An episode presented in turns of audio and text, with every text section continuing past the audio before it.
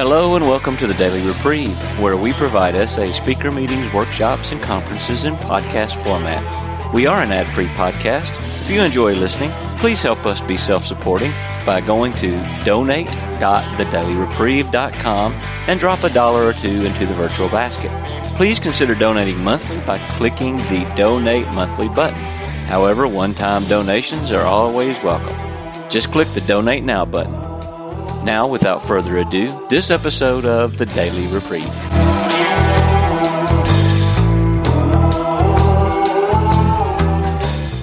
Hi, everyone.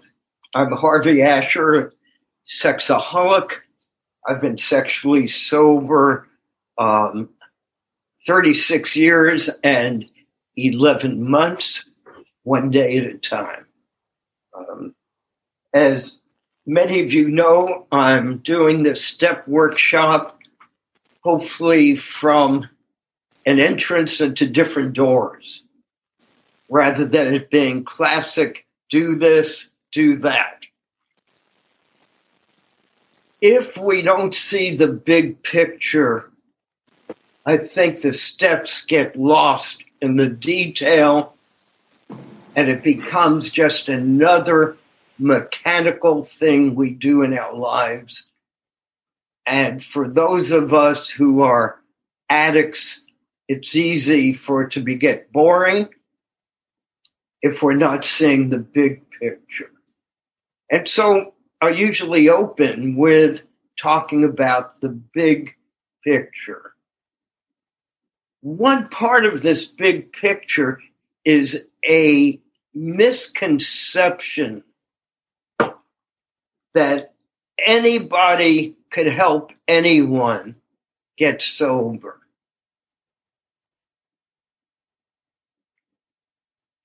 You're not going to hear a lot of the stuff I say because it's not popular to say.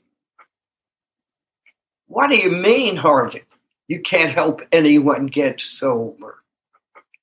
Well, you can't. You could help them stay sober, but you can't get them to get sober. In AA, because of their over 80 years of being around, the oral tradition is much stronger than our oral tradition.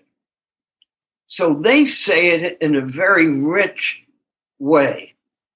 And I'll try to explain it for those of you who do not have English as your first language. They say, first, you got to put the plug in the jug. What does that mean? For those of you who are familiar with wine bottles, the cork that you have in the wine bottle or the top of the cap of the bottle.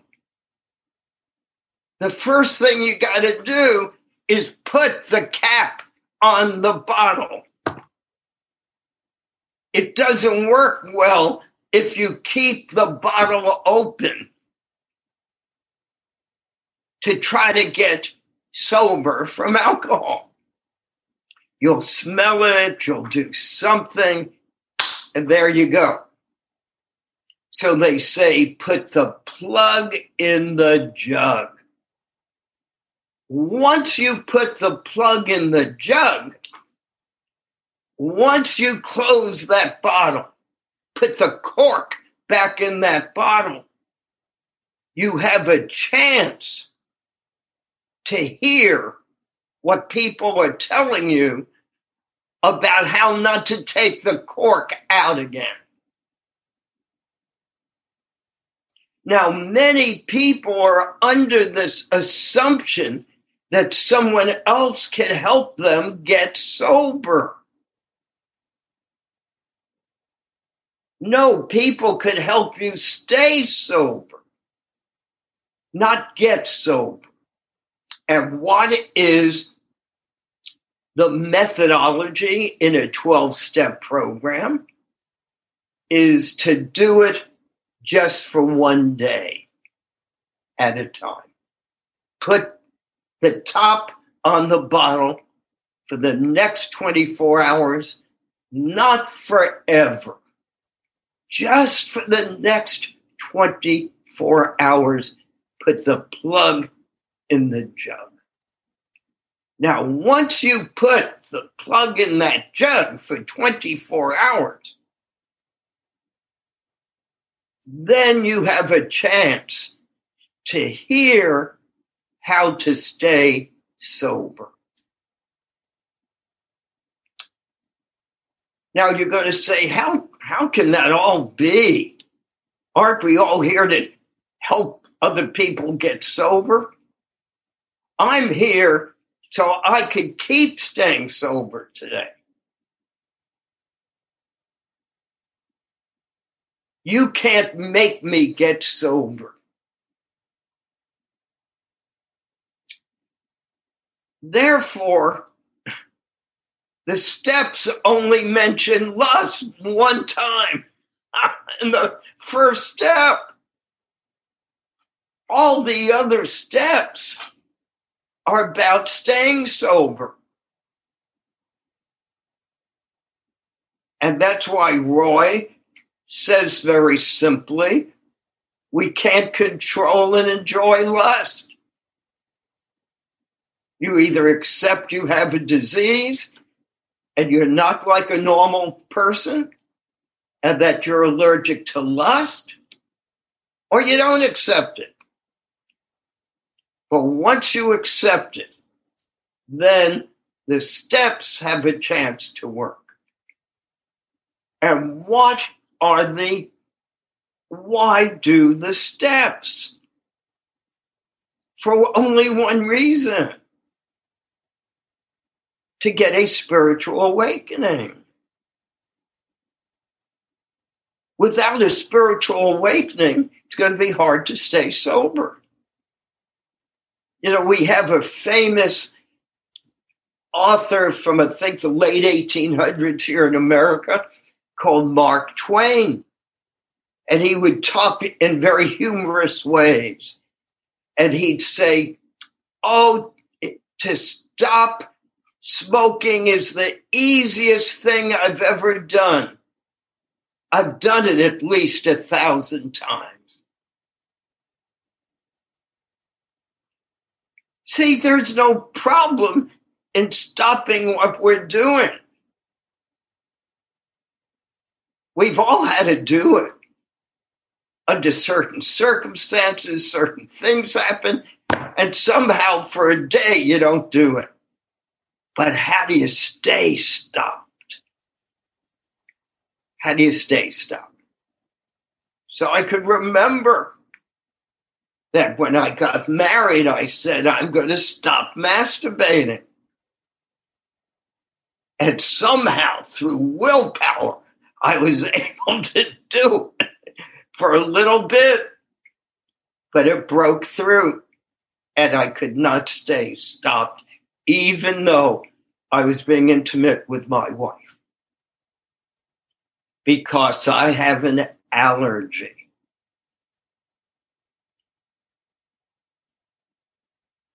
Therefore, we get to the spiritual awakening. And how do we get to it? It's a piecemeal awakening. Roy had a sudden shift, but it really wasn't that sudden.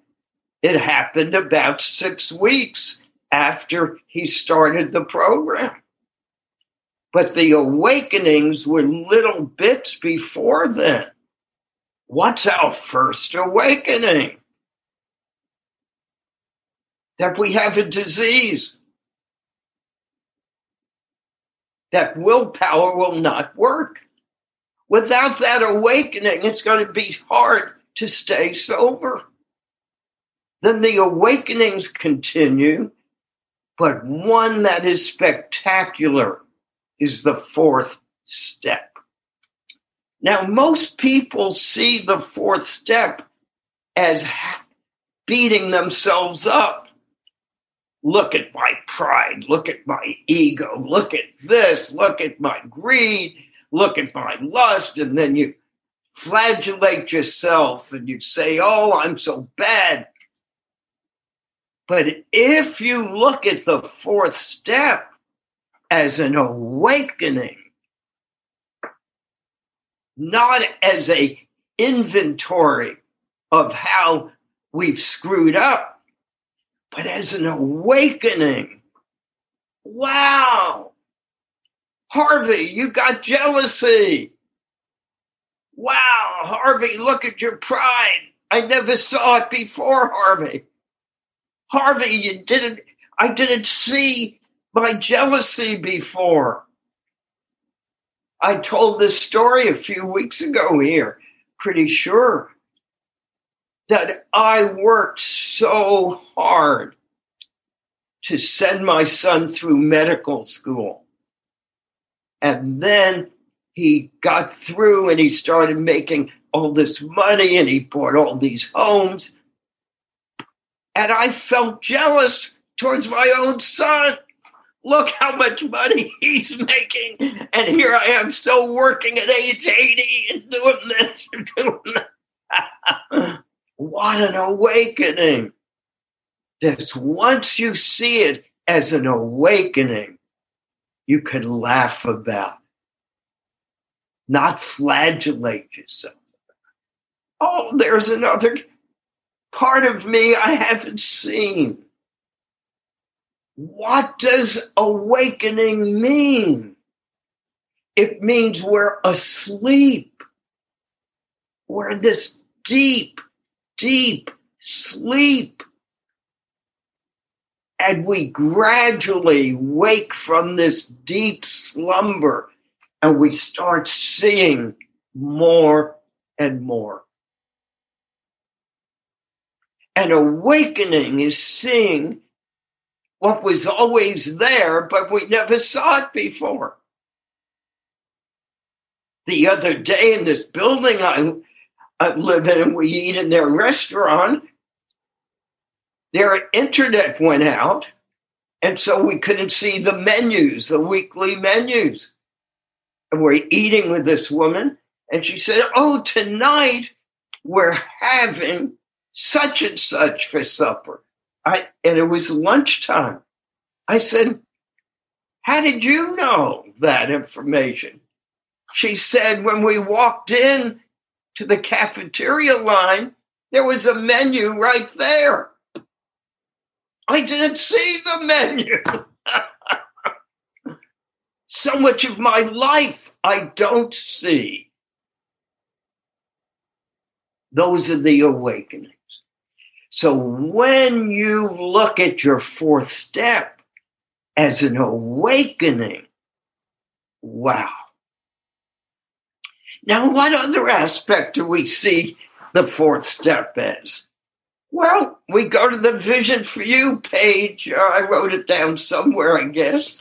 Uh, page 164 in the AA Big Book, A Vision for You. It's at the end of all the steps and we're told what to look for, the wonderful things. And it says, we clear away the wreckage of our past. Wow. This is our opportunity to begin this dream, wonderful utopian world within ourselves of cleaning up the wreckage of my past. And boy, did I leave a lot of wreckage.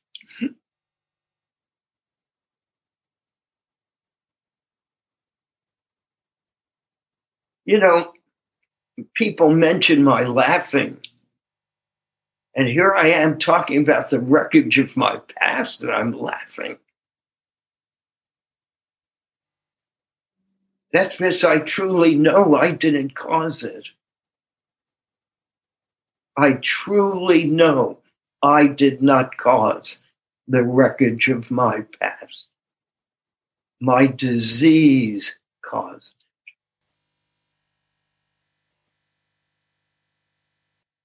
I am not my disease. I am a good and worthwhile human being worthy of recovery today. I borrowed that from Judson over 30 years ago when he would say it. He wouldn't say, I am a sexaholic. He would say, I'm Judson, a good and worthwhile human being worthy of recovery today. Now, in the 12 and 12, Bill really goes into this by saying these are natural instincts that have gone out of whack, have gotten kind of exaggerated, but they're just natural instincts.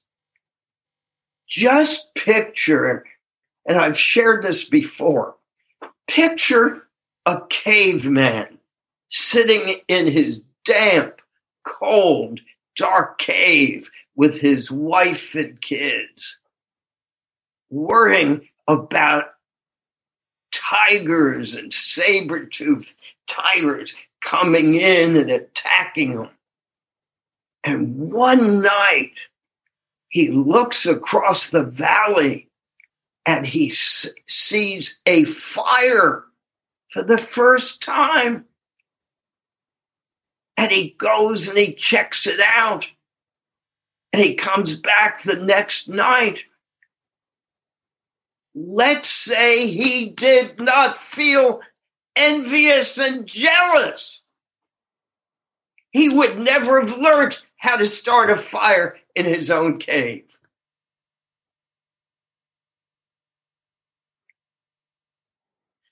Our natural instincts keep us alive. Sex is a natural instinct. Without it, we wouldn't be here. Now, my wife always thought she came from a virgin birth, that her parents never had sex. Until one day when we were first married and we went to their little apartment, a little apartment, we were putting the luggage up and down fell on us this giant box of condoms. Birth control. My wife was in shock. but we all are alive because of sex. A natural instinct that went wild in me. We call it self win will run wild. So these are good, natural things. Can you imagine never getting angry? How would you fight injustices? When I say fight, I mean do anything about it. How would you even notice it? And envy and pride in yourself and your country, your religion, but somehow these go wild. So here we have in the 12 and 12 what I call the long form of the fourth step. But our fourth step and the way I did it was a short form. and in step into action, you see the short form too, which is how I did it with those columns. In the 12 and 12, there's a long form where they actually have questions you could ask yourself, and then you could answer the questions. Um, I didn't even know it existed when I first did my first fourth step. That part of it. That was when I was in AA. So I did the short form. Somehow it worked for me because I keep doing it over the years whenever anything new pops up. We have these natural instincts. Our job is to see which ones of those are interfering with our relationship to the world around us. Now, as we discussed last week, we keep it simple with those three columns. It's so simple, it's mind boggling. Resentment, you do. You do fear. You do sex.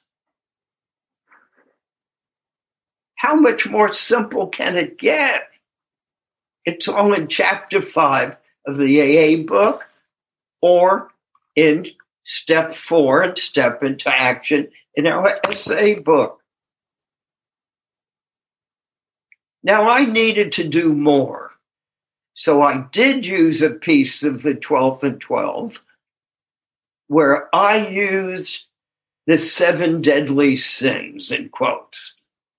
And, you know, I really don't like that term sin this, it gets our program back to religion rather than science, that I have a disease. But I like the original translation of sin before it got so distorted, where it's an archer's mark, missing the mark with our bow and arrow, missing the mark. And so I used the seven deadly sins. I used pride, greed, sloth, procrastination, lust, anger, and gluttony. So I use those also, but that was my way of doing. There are different forms to do it. Hazelden has a form. Other people have, uh, Joe and Charlie have the charts that you could download off the internet. Whatever it is,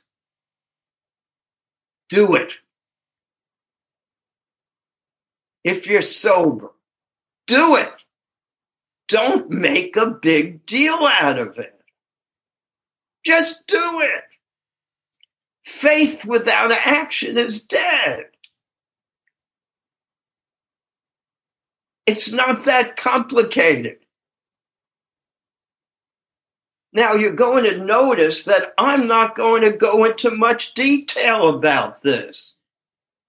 Who the heck am I to give you detail about it when it's in the big book? The big book, the AA big book, is the cookbook. It gives you directions. And when you think you have to be spoon fed this, and what a misconception that is. I get calls all the time. Over the years, the calls are um, my sponsor won't return my calls. He keeps saying we'll do the fourth step he just doesn't do it with me. I can't get him to do a fifth step with me. I'm waiting. Some guys are waiting a year. Where does it say your sponsor does a fourth step with you?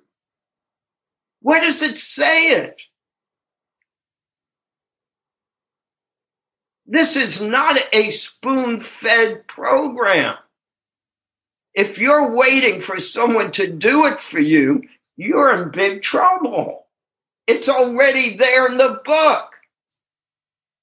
You do it and you ask your sponsor to help you if you get stuck. And if he won't help, call anyone who's done one and is still sober. Don't complicate a simple program. Your sponsor is not your priest or your rebbe or your imam. Your sponsor is another drunk who happens to be a few steps ahead of you. These are all myths. Cut the myths out and do the work. What do you mean, myths, Harvey? How can you be so blasphemous to say myths? Well, when I came into the program and there was no SA book written yet, and I had a month sobriety,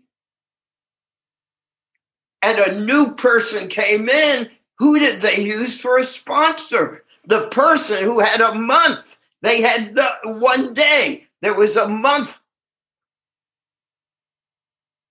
The next person had a month. But I was, and Roy says it in the SA book. So don't think I'm making this up, as I make up a lot of this, but not this, hopefully.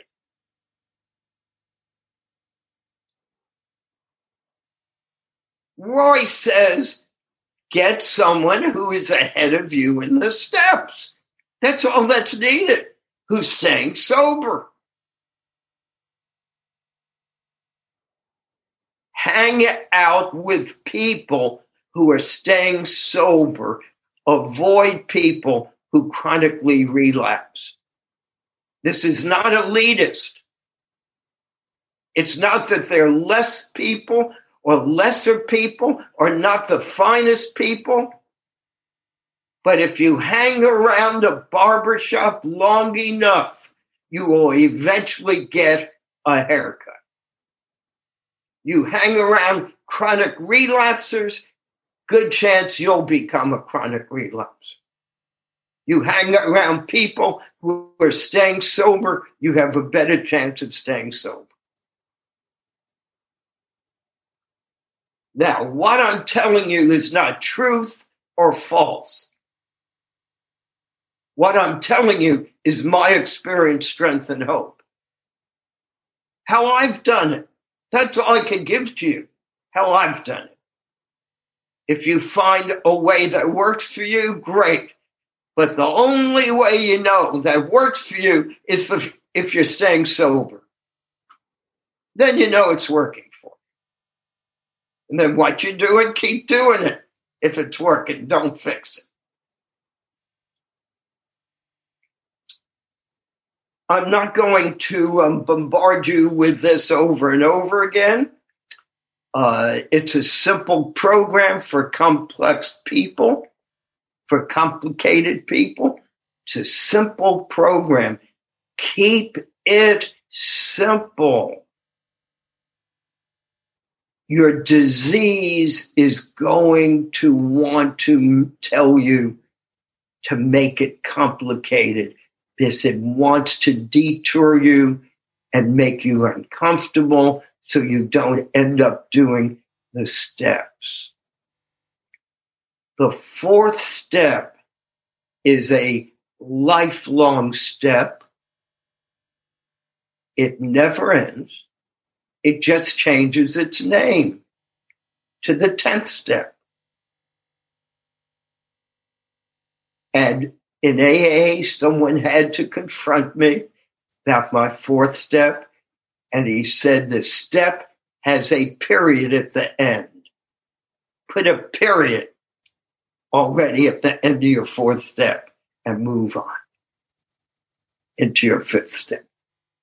How do you hold equally the truth that your disease is, is responsible for um, the wreckage of your past yet you are responsible for your actions. I'm not bothered with that. I like my way better.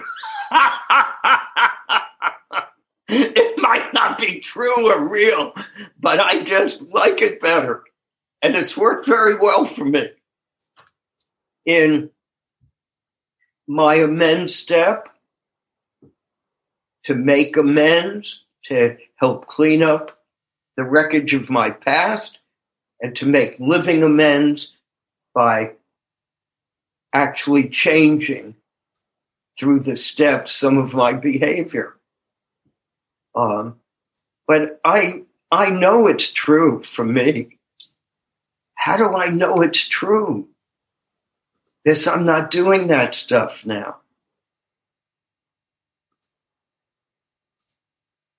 So if my wreckage of my past was because I'm evil and bad and didn't care about people, which made me a sociopath, I would not be different now. I'd be the same sociopath. They did a fascinating study, went on for decades. I think it was out of Harvard or Yale. And they followed alcoholics for decades.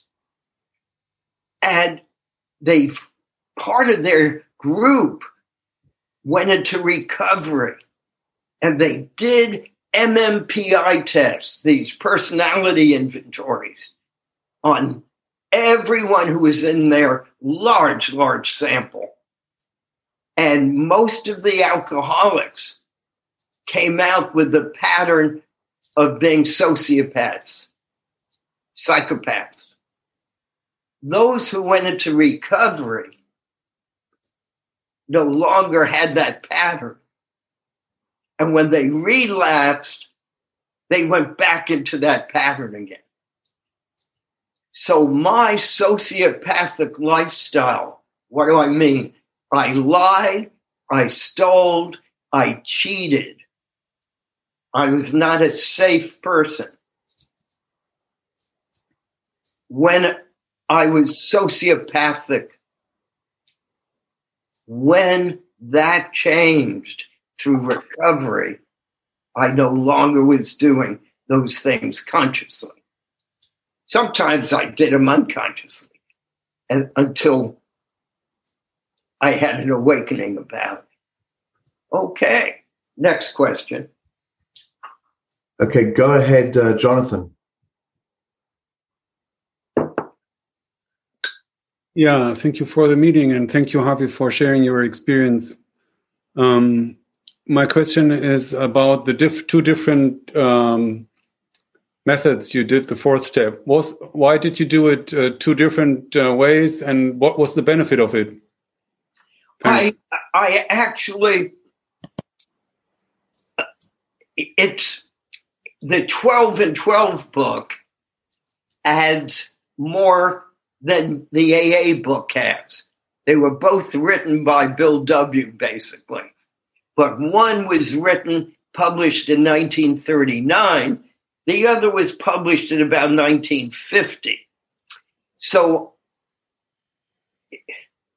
I'm dyslexic. And so I don't do well with just reading. But the oral tradition in AA was very powerful where I went. And someone said to me, Hey, do it this way. And then add the seven deadly sins to it. It was that that simple. Using those as my character defects. How does pride, how is gluttony, you know, greed. I still suffer from some greed. I have a little porch. It's not very big. It's screened in, and I must have 20 orchid plants. One or two orchid plants are normal for people.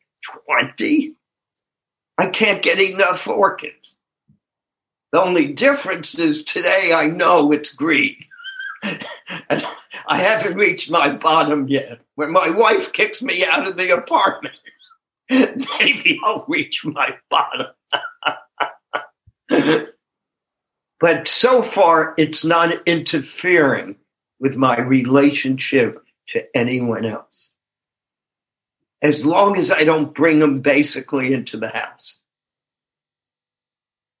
Now, my wife won't let me bring them into the house. They stay on the porch. But I'm not perfect yet. So by accident, I broke one, one of the flowers, and I brought it into my little study room. I love orchids, and this one is just the flowers.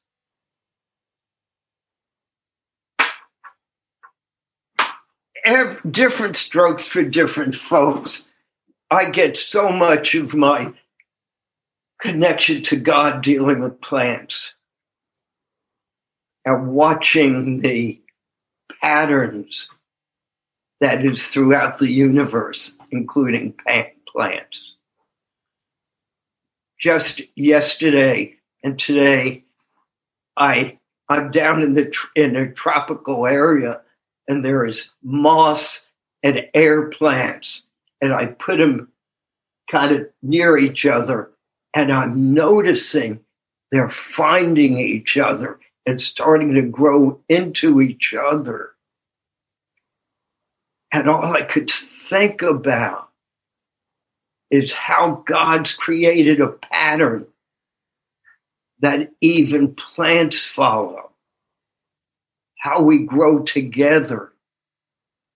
Regretfully, I'm a a love cripple. So I've had to learn this in recovery how we all can become from one substance. Yeah, next question. Yeah, so we've had a lot of questions coming on the chat, just to let you know, uh, and also for the guys that put their hands up, I try and go in the order as much as possible. Um, do you need um, about doing the steps on your own, what you were saying. Do you need sponsors' permission to continue to a next step? Is it okay to just be working on the steps alone and take guidance from the sponsor as needed? Different people will tell you different things. I use my sponsors to help me with my steps, not to give me permission for my steps other than your first step, where it's hard doing your other steps if you're not sober. If you've been masturbating all day, I wish you luck to do your steps. But if you're sober, so what's going to happen if, God forbid, your sponsor gets COVID? your program going to stop?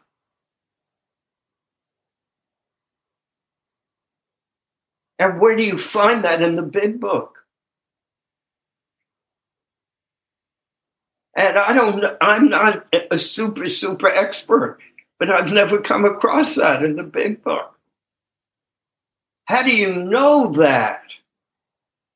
Not from even the chapters other than the first chapter, Bill's story go over Bill's story time and again and how he did his steps. And Ebby, the man who brought him in, introduced him to some concepts. But a lot of his steps were done when he was in the hospital having DTs.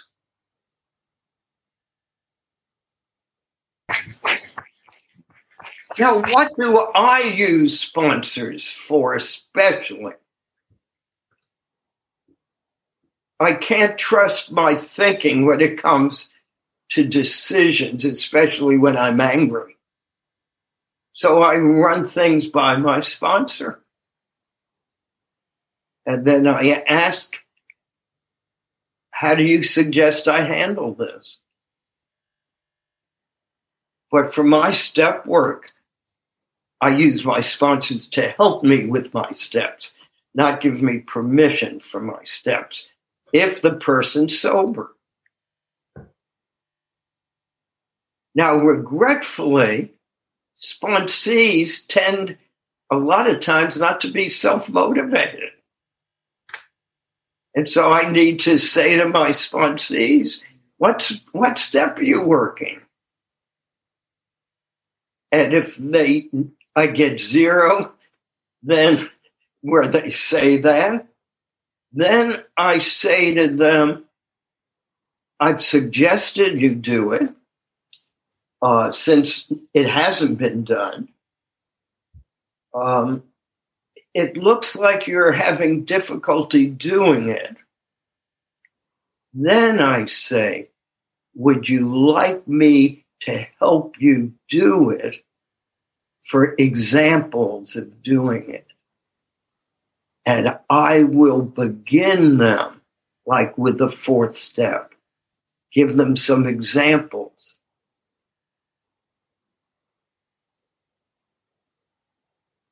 What you've heard me say over and over, this is not a cookie cutter program. There are many people who are like me, they're dyslexic and they have trouble reading things and, and following them.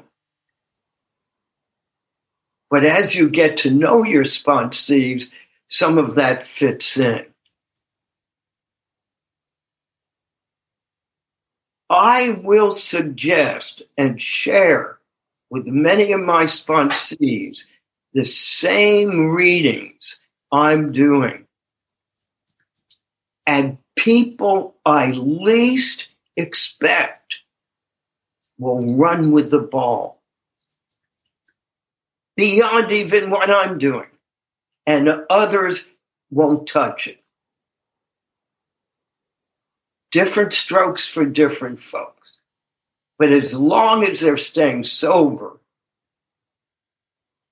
I'm willing to really work with them on certain things. Concerning steps. It's very difficult of all the issues I've seen. It's very difficult to get people to do step work. Very difficult. Now, I'll give you an example. The more into the steps we're going, the less people are showing up at this meeting. Thank goodness we're, you know, a lot of people are interested. But people predominantly want to know the first step and get sober. They tend not to really want to do the steps.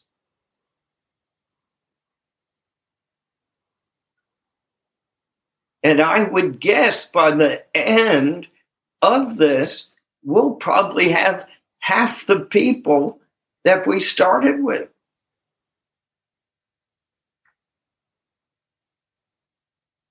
And that's if the numbers are, but we might have much less.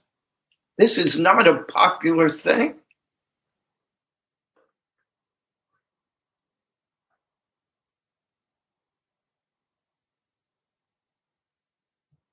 There's a question here which is asked one way, but I really feel like it should be asked the other way. Is it just as as effective to go through the steps in a few weeks as it is in a few years?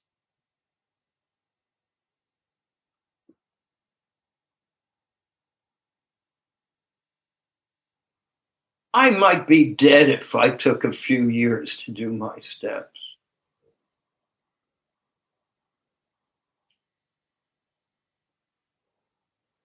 I needed to get through those steps pretty rapidly.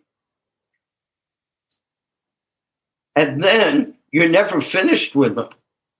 I did a, a 10 step inventory last week on someone who was really upsetting me in this building and that I got angry at. And I said, This can't be him.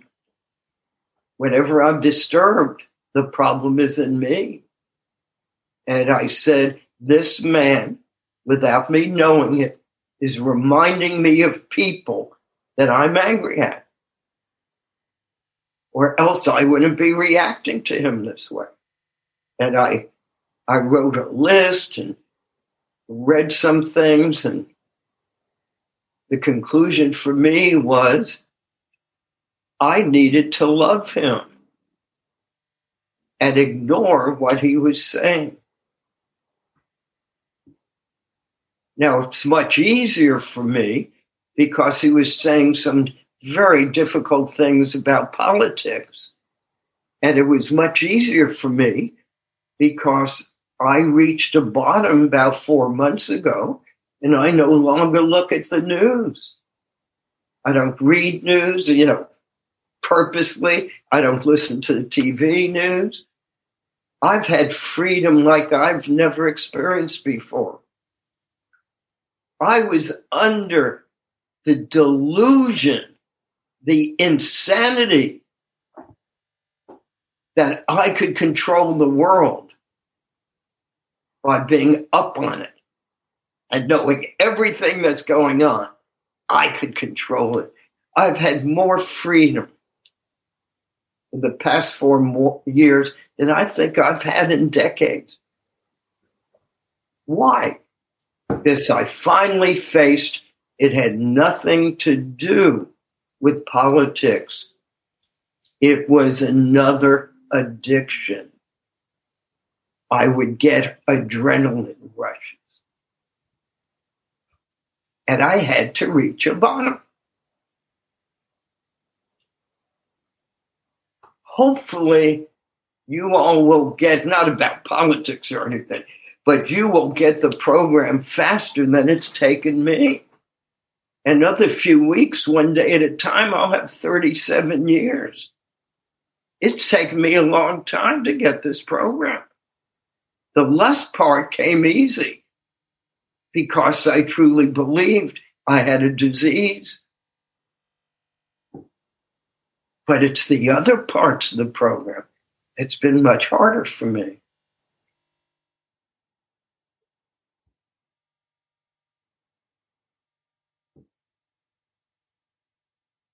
Okay, go ahead, Greg. Hi, Harry. This is Greg from Hungary, and thank you very much for these great talks. My question is that um, me and my spouses had problems um, by sleeping while were doing the fourth step.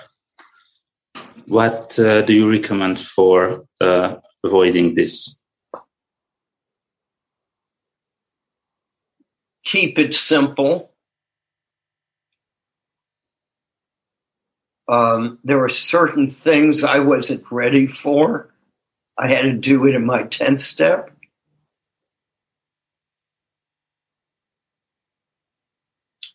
Um, I've quoted this before. This man wrote this in the 1980s, a book. And he wrote,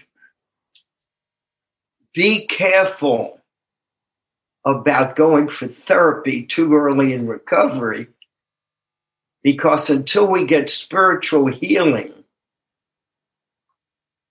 sometimes digging too deep will cause relapses, especially about abuse issues, excuse me, anger issues, anger at parent issues you got to kind of be kind of careful. When you do it the way the it says in here and in the AA book, it keeps it pretty superficial in a way. You're saying, I'm angry at my mother, resentment, mother. What did she do? You name a few things. How did column three, how did it affect me? My pride, my relations, my security. And then you move to column four and you say, What is my part? Uh, next week, when we do step five, we're going to do step column four. Before that, for the fourth step, uh, didn't include it today because there are two ways of doing it. Some people do the fourth column when they do the other three. Some people like to do it before they do their amends steps to see who they owe amends to. Um, but we'll be talking about that fourth column next week. what happens is there's a another distortion where people think these are autobiographies. no, they're just simple charts.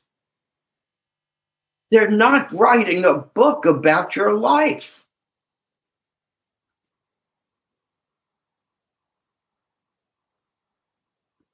And if you want more than those, you look in the 12 and 12, and they have specific questions you ask yourself, and then you answer them. It doesn't say your sponsor asks you when you answer it, it says you answer these questions.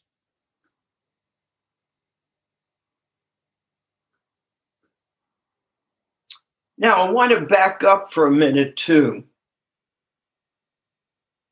people are not necessarily going to lose their sobriety because of the fourth step. A lot of people aren't sober anyway when they get to the fourth step in our program. See, they're not acting out, but they're living in lust. They're still trying to have fantasies and look at a little porno every now and then and touch themselves a little now and then, always in the boundary of, mm-hmm. in quote, sobriety. But they end up getting to the fourth step drunk. Many people who are chronic relapsers, in my opinion, and I spoke about this years and years ago, have never really gotten sober. They're really not chronic relapsers. They just never got sober. They stopped acting out, but they never got sober. Our membership requirement says is to uh, only the requirement for membership is a desire to stop lusting and sexually acting out.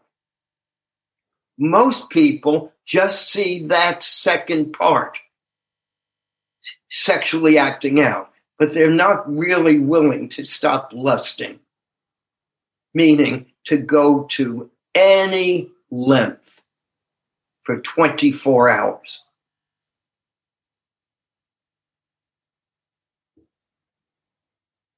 Again, this is just my opinion.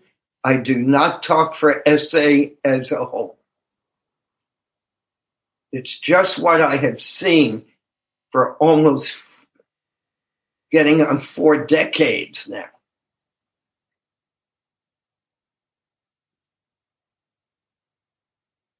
So I counted up to 14 questions so far on the chat alongside two hands up. Um, I'm going to try and, as much as possible, keep it related to your talk today in the fourth step. Um, go ahead, Ilya. Can you guys hear me? Yes. Okay, thank you uh, for your talk, and thank you, Danielle, for facilitating along with others. My question is um, you mentioned in the past how it's important, like with your sponsor, you didn't do it like so depth. If I understood correctly, you had like 10, 15 names, some principles, some big pictures, you move on. I'm a, my question is, I'm a very thorough guy and, and I have like 40 pages on, on, just resentment alone. And I'm afraid if I'm not thorough, especially it says it in the book, you know, if we were painstaking or thorough, something, something like that, I'm afraid it's not going to work. I, I have a feeling I'm doing too much, but I just, I need this to work or I want this to work and I don't want to mess up. So I'm trying to be thorough, but how, I guess how do you balance between being thorough and doing it correctly, you know, or not correctly, or accurately, or, or, or, or adequately? So that's my question. Thanks. I don't think anyone should tell you what's right or wrong. Just be careful you're not stuck in another obsession of the mind. See, how a disease is a physical allergy accompanied by a mental obsession.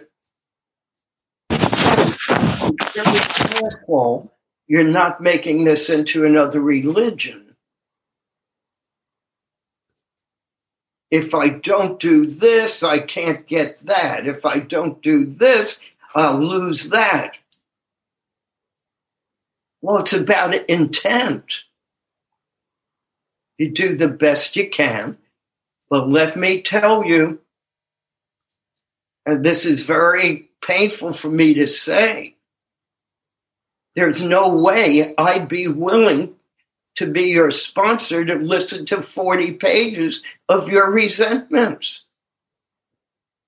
I'm not a healthy enough guy yet. I'd fall asleep. I'd be embarrassed.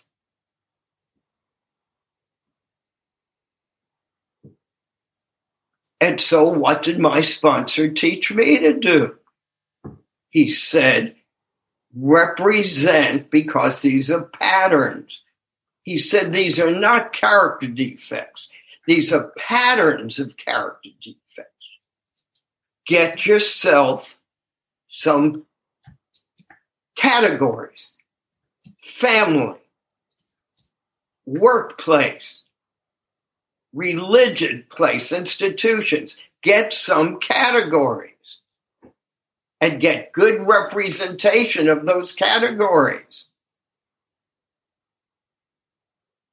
Then see the second, see the third and fourth columns. That's why you're doing this. You're not doing this just to list things. You're doing this for your third and fourth column. Because ultimately, in the fourth column, and when you talk to your sponsor for your fifth step, you're going to acknowledge ultimately you can't make these character defects go away. That's why you have a sixth and seventh step, asking for them to be removed. But we'll go into that more and more. But it's great if your sponsor is willing to do that. The other piece that I deal with my sponsor, my sponsees, are their grandiosity about how many people I could be resentful at. At some point, you just re- accept what I had to accept in my own life. I am kerosene waiting for a match to set a fire. So I am a man full of anger and resentment. So I'm just looking for something to get annoyed at. That's what my defects at fourth and fifth step were able to help me see. That all these people couldn't have possibly harmed me. It was how I was interpreting them and hearing them. But that's between you and your sponsor. I let go of that one.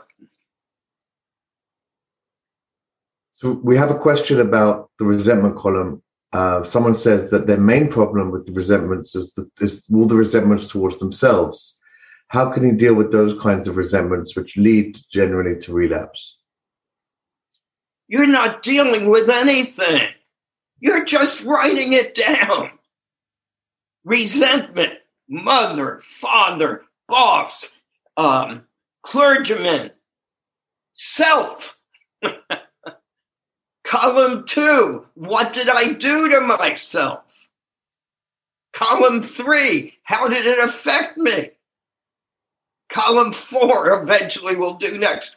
How did, what was my part? We're not dealing with anything. We're just doing a fourth step, an inventory. So when you do an inventory in a business, before you could deal with the inventory, you need to list what products you have in your inventory. in your business. You sell shoes. How many shoes do you have?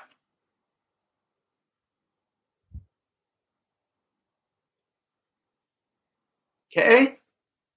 Did I talk around that one or did I answer it? I think you answered it.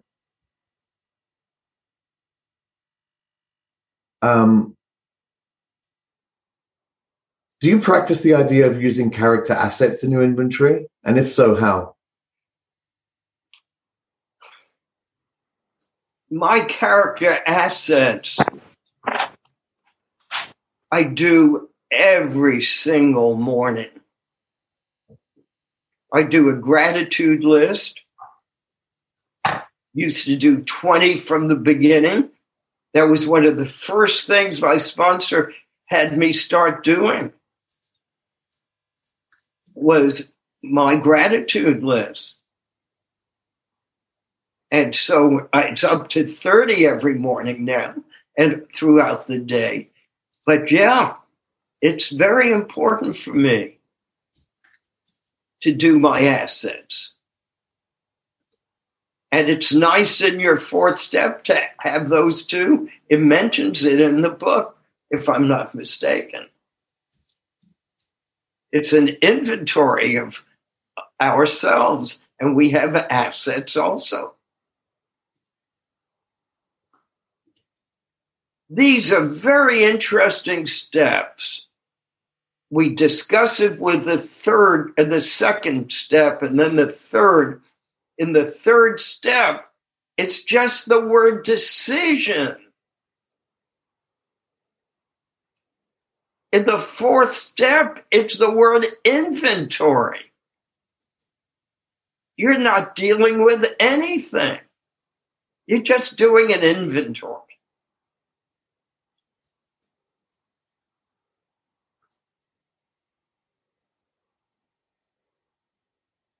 I'm I'm concerned about the 40 pages and for the person, not individually, for the concept. See, many of us were brought up, as I've shared, with two gods. One God was this Santa Claus God who we would make lists for to say, I want this, I want that, please give me this, please give me that. And then if we didn't get it, we'd get angry at Santa Claus. The other God we many of us had was this God who just spent his entire day and night out of time and space, but we'll use that term day and night, watching me to see if I've screwed up so he could punish me with lightning rods, with lightning, or destroy my children because I screwed up. We tend to bring this into the program with us. So we get this concept of if I don't do it perfectly right, zappo. I'm going to be zapped. There is only one step we could possibly do absolutely. That's the first step. You're either pregnant or you're not pregnant. you're either allergic to lust or you're not allergic to lust. It's a total absolute step. Every other step are progress, not perfection. And so the 10th step permits us to catch things we might have missed in our previous steps. Mm-hmm. Thank you, everyone. There's this magnificent book called The Spirituality of Imperfections. It's based on the entire AA program, that the program is not based on our perfections, but on our imperfections if we did not share with each other our imperfections, we would not have things to connect to.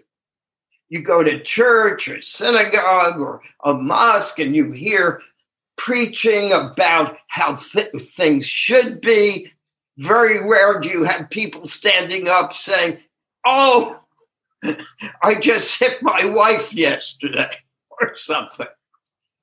We connect with imperfections.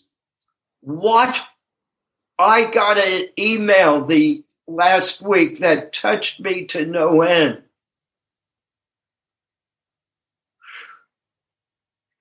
The person got so much out of my admitting that I was sober for four or five years, and it was the first time I ever physically shook my wife so hard I could have hurt her. He was so grateful I shared that. For something about him and his life. So it wasn't about the steps that I'm lecturing on or preaching on or um, per, per, what's the word when you talk too much, but um, pontificating, pontificating. I'm not. It's when I talked about my imperfection in recovery. That's what we connect to. It was not easy for me to tell you that it's impossible for me to keep my eyes open. For decades, if someone would read me 40 pages, and I've had similar things happen, and I had to stop it after an hour and have the person come back the next day, and then the next day, I I have kind of I'm a hyper guy. I can't sit still for hours.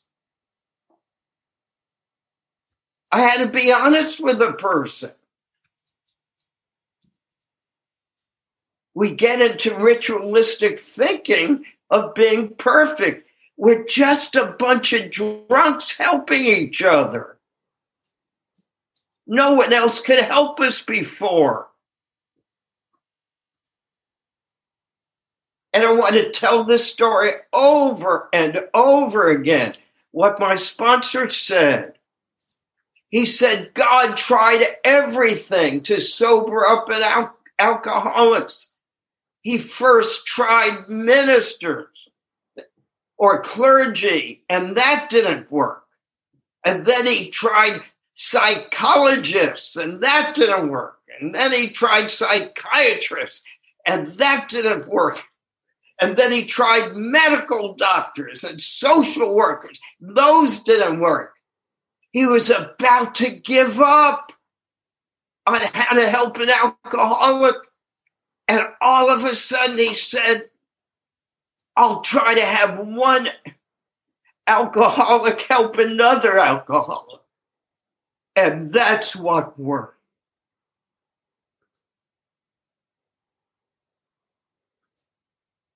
We're just a bunch of imperfect human beings.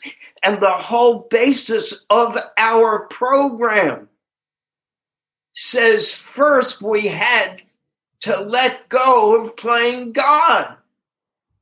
Only a power beyond time and space can be perfect. I'll never be perfect. What a relief. Although my ego doesn't like to hear that. I'll never be perfect. Next question. So go ahead, Ray. Yes, uh, yes. Uh, thank you, Harvey. It was. Uh, uh, I, I think I heard you a little bit before, but I really was writing down everything. You you really speak from the heart, and I appreciate it. What I want to get to is um meditation because I've been hearing like I've been noticing that I'm trying to meditate because I get anxiety at night from sleep apnea, right? I'm working on it, and, uh, that I have three months of sobriety, right? But and, and that used to make me act out, but now I'm trying to get into more meditation, and I was just wondering if like because this guy was this like monk was saying that you could use meditation when you're angry happy whatever it's kind of like you're looking at it from a distance and then once you kind of like isolate it, then you could have a better understanding and uh, feeling about it. I was going to ask you what you thought about that and, and meditation in general. Meditation is wonderful, but we're dealing with first finding our character defects now and our assets. And it's a process. Um, we will be speaking about the 11th step uh, and dealing with it more. Uh, so I'm going to kind of be indirect about this because I we're trying to deal with the fourth step. Now, how can you bring meditation into the fourth step? Okay. You could take a few moments of deep breathing, breathing in and out, and write on top of your page any form of this you want. God, you write this for me. And then do the columns. So you're using a bit of breath work, which is a really important part of meditation, to help you do your fourth step. So there isn't an either or. But right now, we, we want to really emphasize our fourth step. Because if we don't, and what you're saying is right on target, this eventually, by the 11th step in our deeper meditation, we learn more and more about mindfulness and then we could see the character defects rather than participating in. it. One way we tend to participate in character defects is by beating ourselves up about it when they happen. And um, I'm able to now laugh about them I was eating breakfast the other day with this couple, Nancy and I, because we have three meals a day in this uh, cafeteria here where I live. And I had to brag about something. I was powerless. I said, Harvey, don't say that. It's you're bragging. It was nothing about the program, it was professional stuff and I immediately did it. After it was over, I was able to say to myself, There you go, Harvey. there it is. And I was so relieved I saw it. What a gift I was given through mindfulness, through my 11th step but first, we want to just do it more simply. But if you're comfortable with meditation, somehow I'd do it and bring your fourth step in with it somehow. Okay, next question. Okay, the next question. Um, I've been sober for 16 days, but I have a lot of resentment towards my father and my family, and I can't pray for him. And I've lost the connection between me and my higher power because I was praying to my higher power and said, Our Father who art in heaven, I don't like my Father in earth. My sponsor advised me to make the fourth step inventory, and I can't write it. I still remember that my dad slapped me in the face.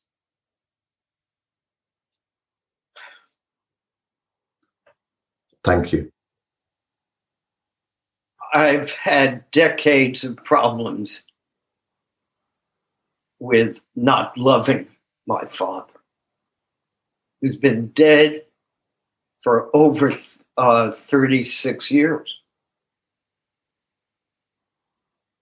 I had such resentments towards my father that I paid people to pray for him after he died. I couldn't do it.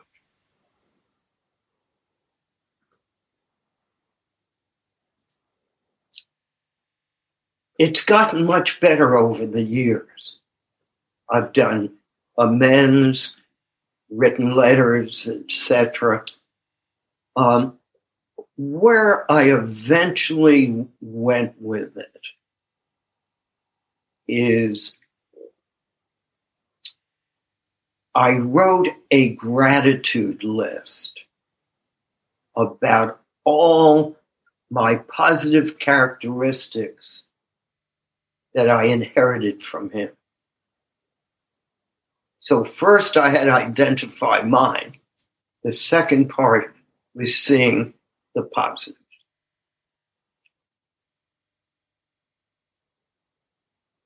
Now, where did I learn that from?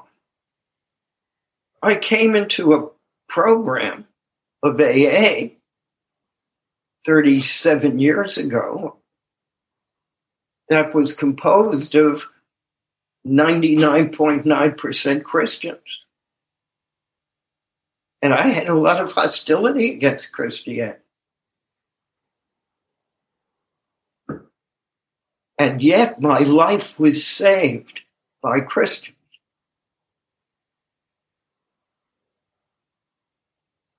And this produced tension in me. And one day I wrote a gratitude list about Christianity. Many things we don't think about. Where democracy came from, where capitalism came from, many positive things. And it took away all that hostility. There's a hostility. When I look back at it, was I was hostile to everyone and everything. Why would Christians be an except, exception to the rule? it's so freeing to just be able to tell yourself the truth and say, this is not what you want in your life today. Especially when the program's taking us into the fourth dimension where we're all waves composed of this wonderful ocean. And the top of the wave might look different, but if we look down, we're all composed of the same water, same ocean. A loving God manifested through our group conscience and just last week, it occurred to me how do we get this loving God through the connection that everyone's connected? It's a group conscience, it's a connection of consciousness. Only took me 37 years to get that one. But so um, I don't go around with that anger. My mother, who was the one who stabbed me, who physically abused me, who beat me so severely for years, who would hit me in public even when I was married. I never had the resentment towards her like I had towards my father, who watched all this behavior and never said anything. Well, as I got more and more in recovery, he I realized he was just so terrified of my mother that he he couldn't be more than he was. He gave me the best he had. He came from an alcoholic father, you know, and he gave me the best he had. Now, what did I do? I found new fathers in the program. My, my sponsor confronted me once because he was dying, and this was 30, 30 years ago and he was my sponsor for about five years. Cherry, the one I always talk about. And I got him to the doctor, and they diagnosed him, and he had terminal cancer. And he ended up with a speaker at the International AA conference and went and then came back, went and get the operation till he came back and he died a few months later. But I was by his bedside and I was crying. And he said, Harvey, cut it out. You just got me confused with your father. well, over the years, I always got old, old sponsor, sponsors, all types of guys, very different. But I got fathers. I got you. You're my family of choice. I've been able to pick you. I was stuck with my family. you know the expression you can pick your nose, but you can't pick your family. what you see is what you got. And that applies to my sons. I have four sons in their 50s. I don't necessarily would want to be friends with some of my sons. but they're my sons. What do you do?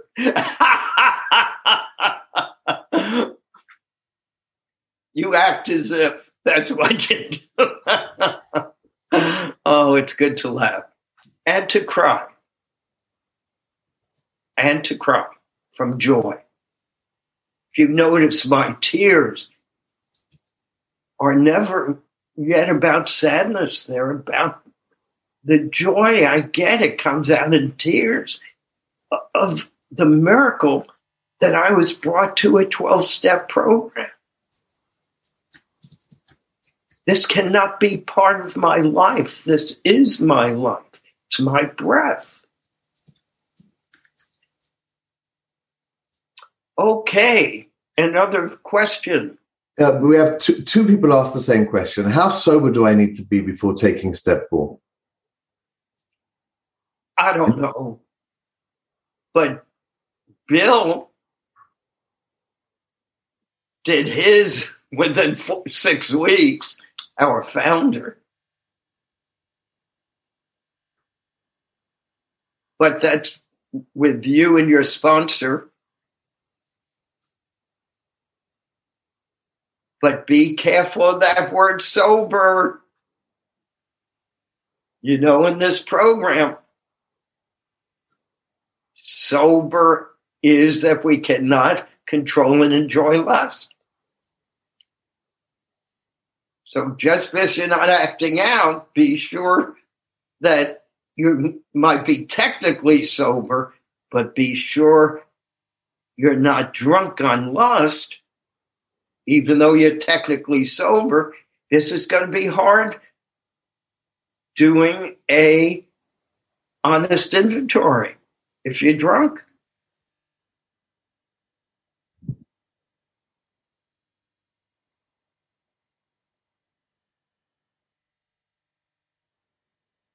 Let me get to a much more direct view, just my view, not SA view.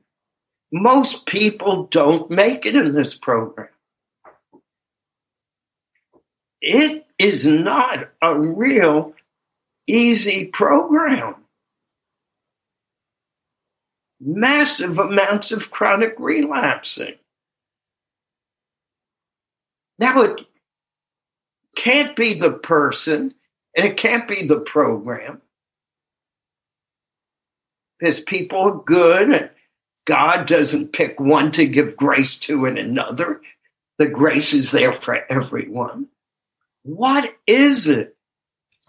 The majority of people in this program cannot let go of the religious model of lust and cannot accept the medical model that this is a brain illness. A true addiction, like heroin addiction, or cigarette and nicotine addiction. And so they continue in shame and they continue in trying to control and enjoy lust. Now, what is the problem with that? It's that your sponsor can't help you with it. Because your sponsor has no way of knowing how you do lust. Because you don't even know it a lot of times. Okay. How do you fool yourself that it's not lust? So, what I've had to do since I'm so severely allergic, Mean, I am a very, very low bottom sex drunk. I've had to assume everything is lust until proven otherwise. I just go on that assumption. It's lust until proven otherwise.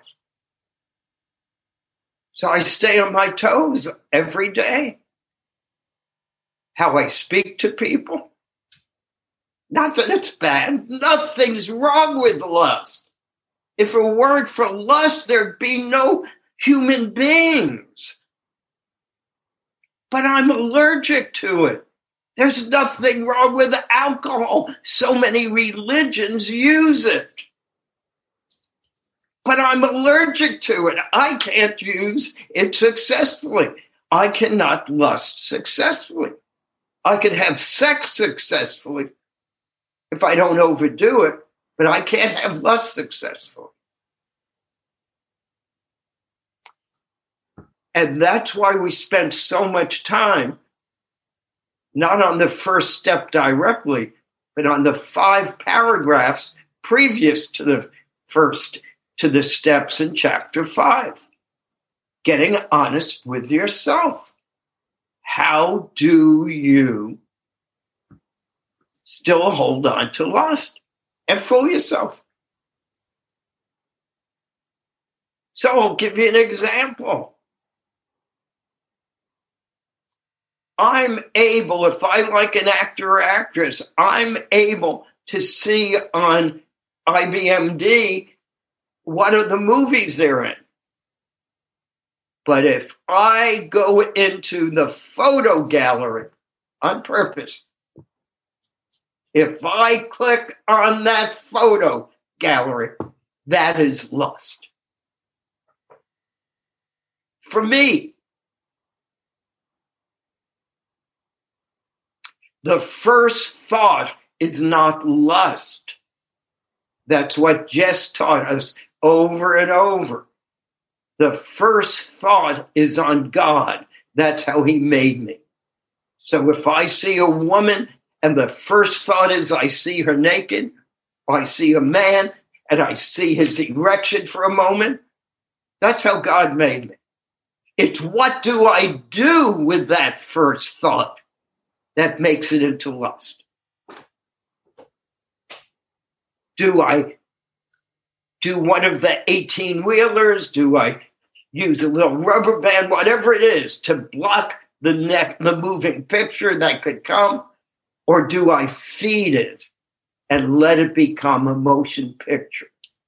Once it becomes a motion picture, a cinema, the phenomenon of craving begins and you have to do it again. That's why it's so difficult to just take the second look at some beautiful woman or some handsome guy. Once you take, you can't not see the first. You're going to see the trigger. But once you take that second look, the phenomenon of craving begins. The chemicals and you must take a third and fourth look. And before you know it, you're following the person down the street. But that's based on the disease model, the chemical reaction of the brain. Most people in this fellowship won't accept it. They're still doing, I'm a sinner. I'm a sinner. I wish you well. If it works for you, great. Didn't work for me. Next question. So we, we have still 10 questions from the chat, but most of them are not directly related to the fourth step. And one of them is related to the fourth column of the fourth step, which I guess you said you're going to look at next week. So we can put that aside. But ha- uh, the, the final question from the chat, and then we have a couple of hands up, and then you probably want to finish, is um, a lot of people find the fourth step emotion uh, very emotional, um, but don't, don't have very reachable sponsors. What do you suggest for that? See, the magic word sponsor.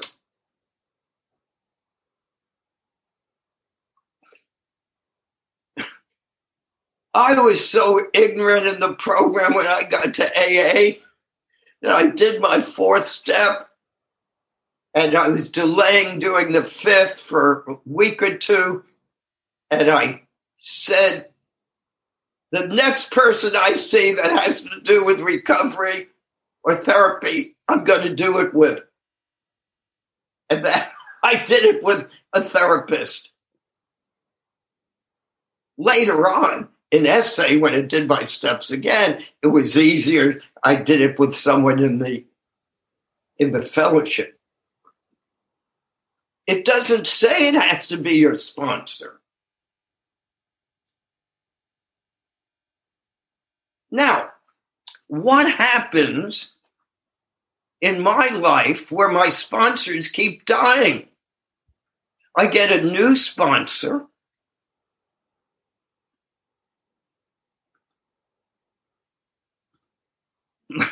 I, I tell them some things, but I don't necessarily go over every detail. This I've already done it.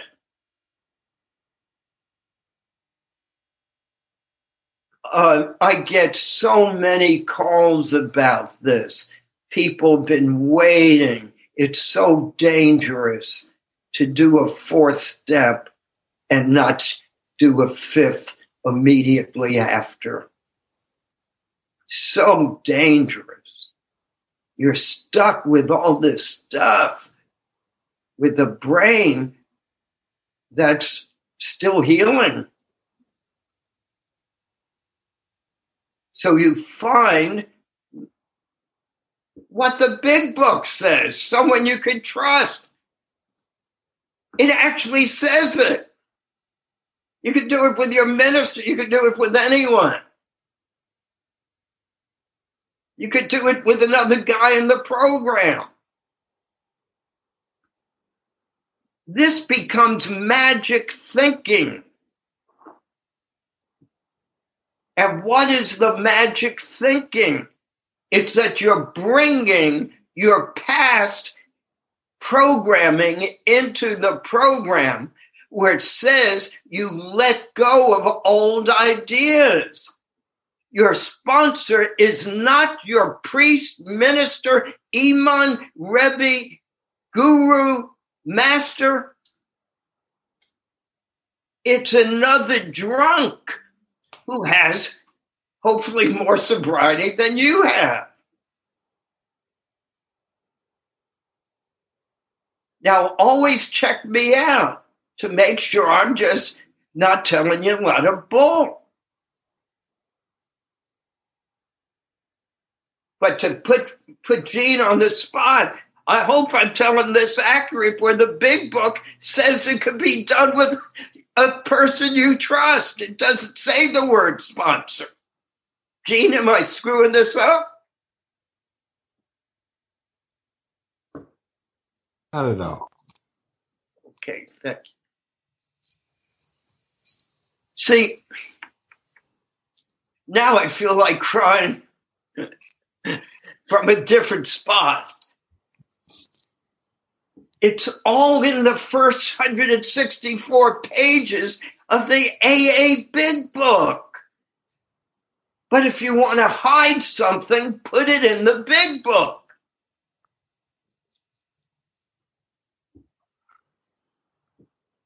Now, I want to tell you some truth of reality. I had an SA sponsor. He was drunk for who knows, a year or two. I never knew it. We're a bunch of drunks. Don't put all your eggs in one basket.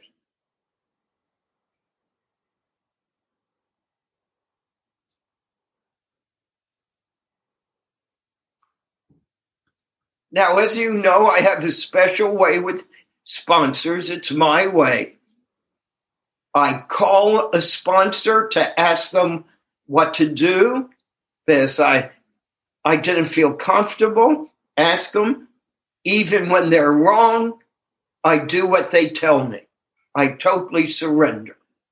I never ask two people the same question because that's my disease shopping for an answer. I have an AA sponsor and I have an SA sponsor. I never ask them the same question. Now, no matter what they say I do when I ask a question, if they tell me what to do and I haven't asked, I don't feel compelled to do it. So I've had sponsors that did not know me well enough, where how I whined and complained about my job and this wasn't good. They'd say, You should leave it. I never asked them. I didn't leave that job. Seven years later, I was still there doing much better. This was my character defects that were causing problem in the job. So I don't ask my sponsor, should I divorce my wife? I don't ask my sponsor, can I move to Naples, Florida from Nashville, Tennessee? I don't ask my sponsor, can I go to an international conference? Now, if you're drunk, then you ask your sponsor, hey, will it help? But I might not make it in the airport. I'm very drunk. I also don't tell my sponsor background material. I tell my sponsor what I did. And do I need to make an amend?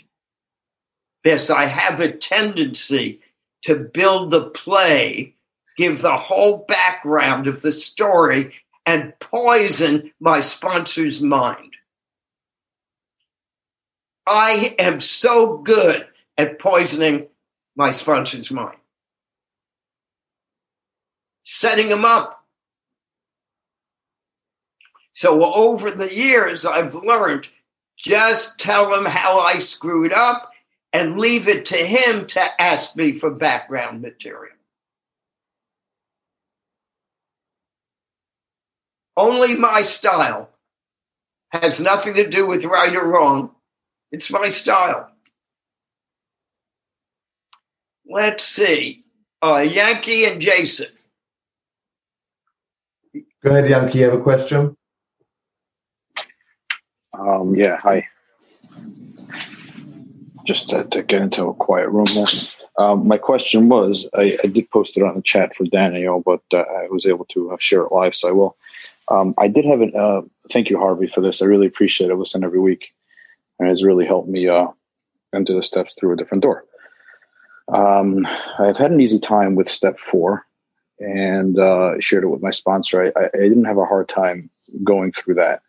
But at this point, I'm up to step 10 and I'm having a hard time with the, uh, with doing a daily inventory. Um, aside from, you know, uh, I have a pretty easy time promptly admitting when I'm wrong and making an amends fairly quickly. Um, I, I, I just uh, as far as like just a daily inventory and going through my day at night or whatever it is, I, don't find that there's much to put on my inventory. As you know, because once I have like a, if I have something that I have to promptly admit where I was wrong and I apologize and I'm doing my amends, I, I don't really find what to put on my inventory. I'm, I'm just wondering if I'm missing something. My sponsor tells me that I should just do it. You know, um, just uh, you know, just whatever, write down and and do it. And at this point, he says that he does it in his head, and I sort of do it in my head because there's nothing that really comes up. So Um, I just try to put through my head whatever does come up, which is, like I said, almost nothing. Um, so how should I go about that? There are nice little apps now that you check things off. Um, really cool apps for a nightly inventory. They're worthless for me. I'm so tired at night when I finally don't ask me my name late at night. I might have trouble giving it to you. So I've tried them time and again, and I end up never doing them consistently. Um, I'm doing spot checks throughout the day. Uh, what is my spot check? I get uncomfortable. The minute I get uncomfortable, I will do a spot check or if I need to, write things down. It's especially when I'm convinced you're screwing me up. You're doing something to me, upsetting me, making me angry, not treating me with respect or with this or with that. Um, I've gotten over the years to know that feeling of discomfort, and I do the spot check. That fourth, that tenth step, we won't get to it uh, eventually. Um, it fits so many people. The program has such latitude so much room. So I have one of my long term sponsees, he has over 35 years sobriety. We've been doing it for years together. He, um, he, he does sponsor his inventories, but he does a yearly inventory. He does a yearly inventory of going over things. That's his style. Get a style that works for you if you're getting a comfortable sobriety, Jess would say, Harvey, if it's not broken, don't fix it. If it's helping you and what you're doing, and you're not spending your day in lust and this or that, more shall be revealed. It took me a long time to be able to meditate decades. More got revealed. Now I meditate an hour a day. It's a process, a spiritual process. And spirituality has elements that have no words to it. Very hard to discuss the fragrance of a rose. How do you describe it? Same thing about this. This is a spiritual program, and each of us learn when we're out of the spiritual realm, which is part of being imperfect. Jason. Thank you, Harvey. Thanks, Harvey. Thanks, everybody. This has been okay. great today. You know, uh, I'm Jason. I'm a sexaholic, and can you hear me? Okay. Yes. Yeah. Great. Thanks. Um, just want to touch briefly on the disease model because to me this is so important. And I had a, I had accepted the disease model for a very very long time, but it never got in here. I had let go of the old thing of good and bad, but it says in the big book here, it says, an illness of the sort, and we have come to believe it an illness.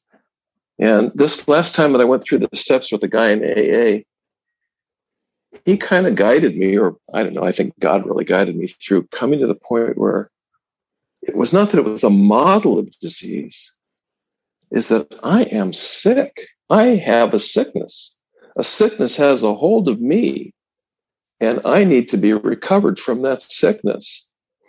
And it quit being a mental thing. of the model of disease and it became a living fact.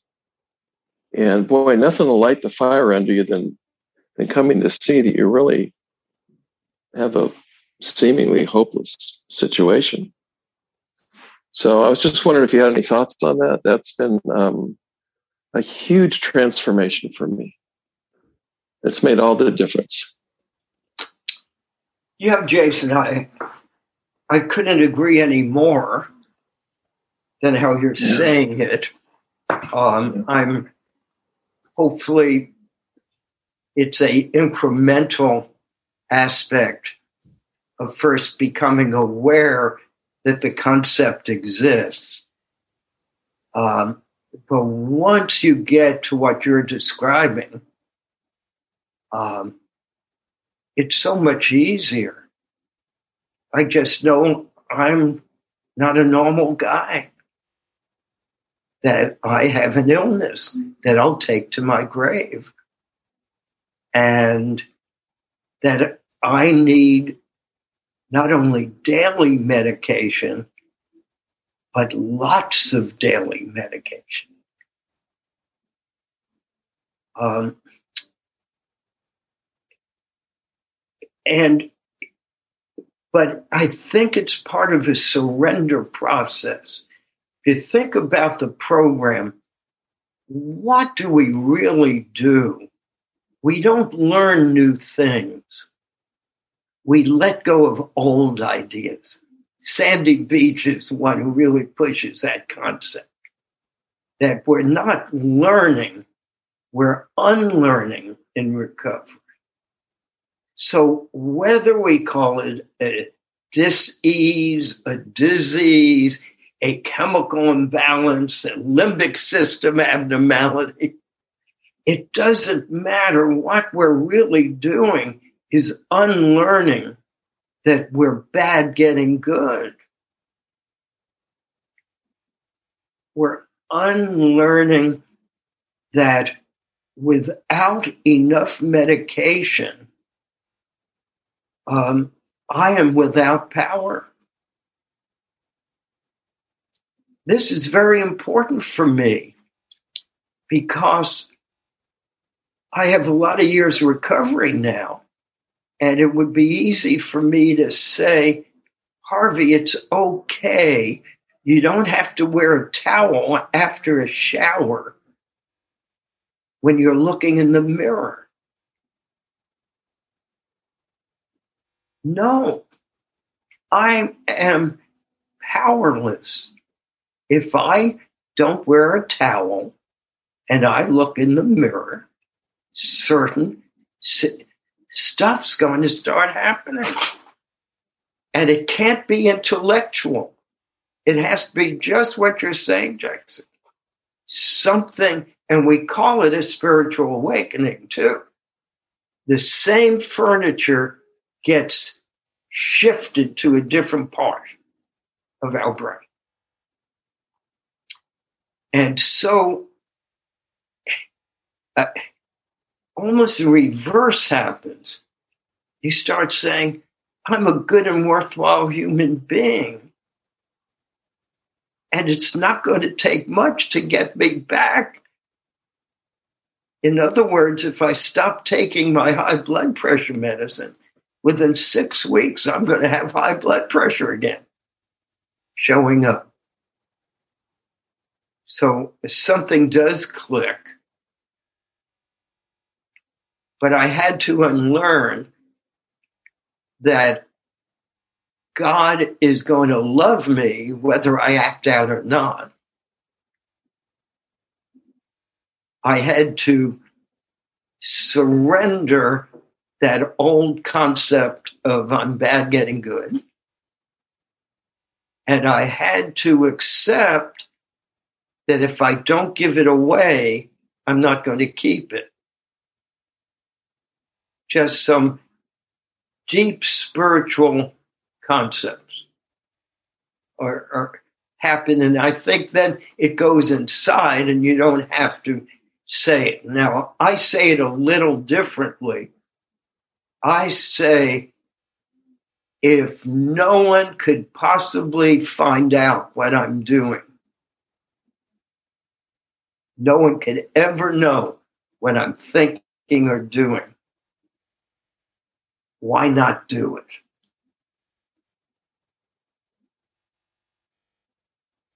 It's something deep inside. No, I don't do it. When my wife's not in the room, I'm very careful about what I watch on television. She'll never know. I'm even more cautious, but she's a little more flexible than I am about. So, uh, um, to thine own self be true. Um, the disease model might not be true, by the way. Uh, the other model didn't work for me. The model of punishment that I'm bad. Uh, the disease model has, but I have a forgetting disease. So getting it in here isn't enough for me. Yes, I'm going to forget it.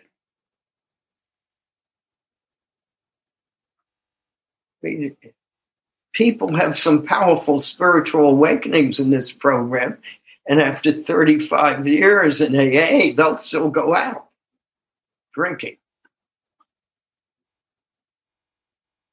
So I have a forgetting disease. So that's why I talk about this model so much. So I don't forget it. Okay. Now, on another note, if you haven't looked it up and seen it about the neurotransmitters and what happens, they really have figured some of this out about addiction. And that most people will never have this problem. That there's probably a genetic linkage why Italians who are predominantly Catholic and drink wine all the time don't be, have a high alcohol rate, but Irish who are Catholic have a higher rate of alcoholism. So it can't be about the religion. It has to be about genetics. And the American Indian, uh, Native Americans have a much higher rate of alcoholism. And someday we're going, because of certain metabolic things that break down and don't break down, and we're probably going to find this about sexual addiction. right now I wouldn't hold our breath because certain things are not pol- um, politically correct if we imply deviant sexual behavior might be a disease. So I wouldn't wait too long to to see how many studies come out the American Psychiatric Association some years ago went backwards and took it off for sexual compulsive behavior and change the name and soften the whole thing up. So let's close on this note. Um,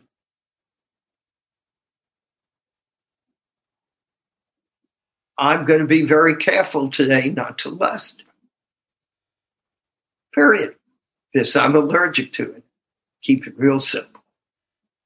Real simple. Yeah.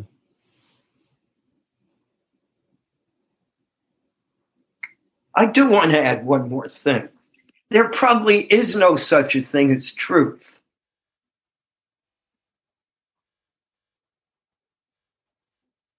Truth is a perception and a programming.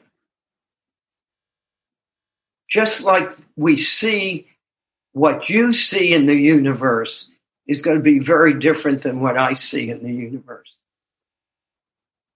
And so we don't want to make this dogma. We just, I guess, want to keep it simple and say, Harvey might be all wrong, but it seems to be working for him. Maybe I'll try it. Rather than saying this is truth, that isn't truth. Or this is the only way. Many people can do it through religion. I wasn't able to. So this, in quotes, model works for me better than anything else. And to end, what do we give each other here? Because we have no experts. We give each other our experience, strength, and hope. Period and you take what you want and you leave the rest. And then you come back for it if you want another time. Love you all and uh, see you next week. We'll do the finish the fourth step and do the fifth step and maybe get into the sixth step a bit. I would like to thank you for listening to this episode of the Daily Reprieve, the best source for experience, strength, and hope for SA members. Please subscribe to this podcast to be alerted of new episodes. Please show your support by donating to the Daily Reprieve by going to donate.thedailyreprieve.com and choosing either monthly donations or a one time donation by clicking Donate Now. Thank you for listening and stay tuned for the next episode of The Daily Reprieve.